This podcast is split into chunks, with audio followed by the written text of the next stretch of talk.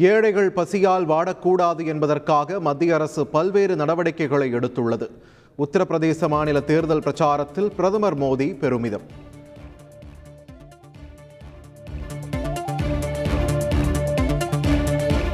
அனல் பறக்கும் நகர்ப்புற உள்ளாட்சி தேர்தல் பிரச்சாரம். நாளை மாலை ஆறு மணியுடன் பிரச்சாரம் ஓய்வதால் தலைவர்கள் வேட்பாளர்கள் ஓட்டு வேட்டை.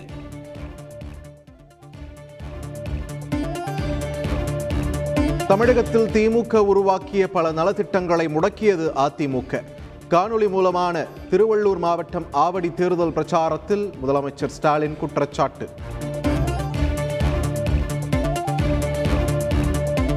நீட் விவகாரம் குறித்து விவாதிக்க எப்போதும் தயார். எடப்பாடி தேர்தல் பிரச்சாரத்தில் எதிர்க்கட்சித் தலைவர் பழனிசாமி உறுதி.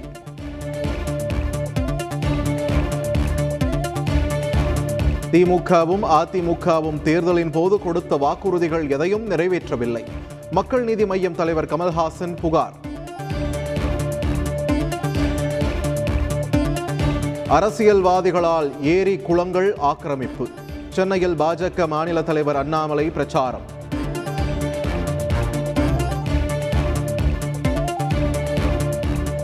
அதிமுக மற்றும் திமுக ஆட்சியில் தமிழகத்தில் எந்தவித முன்னேற்றமும் இல்லை. சேலம் பிரச்சாரத்தில் அன்புமணி ராமதாஸ் புகார்.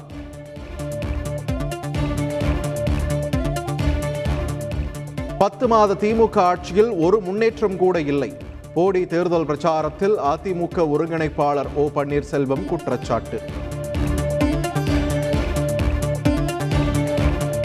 மத்திய அரசின் திட்டங்களை தமிழக மக்களிடம் கொண்டு சேர்ப்பதற்கு திமுக அரசு தடையாக உள்ளது. சென்னையில் பாஜக வேட்பாளரை ஆதரித்து நடிகை குஷ்பு பிரச்சாரம். மதத்தின் பெயரால் மக்களை பிரிக்கும் கட்சி பாஜக. மதுரையில் நடந்த தேர்தல் பிரச்சாரத்தில் திருமாவளவன் குற்றச்சாட்டு.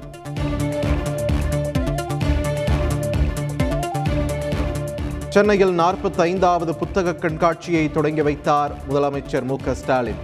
பல்வேறு துறை வல்லுநர்களுக்கு கருணாநிதி பொற்கிழி விருது வழங்கி கௌரவிப்பு.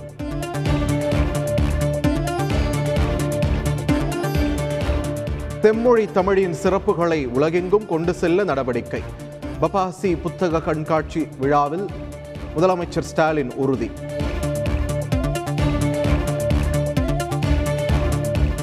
தீமை கருவேல மரங்களை அகற்ற நிதி ஒதுக்க மத்திய அரசு மறுப்பு. சென்னை உயர்நீதிமன்றத்தில் தமிழக அரசு தகவல். நாடு முழுவதும் கரோனா குறைந்து வருவதால் கட்டுப்பாடுகளை கைவிடுவது பலனளிக்கும்.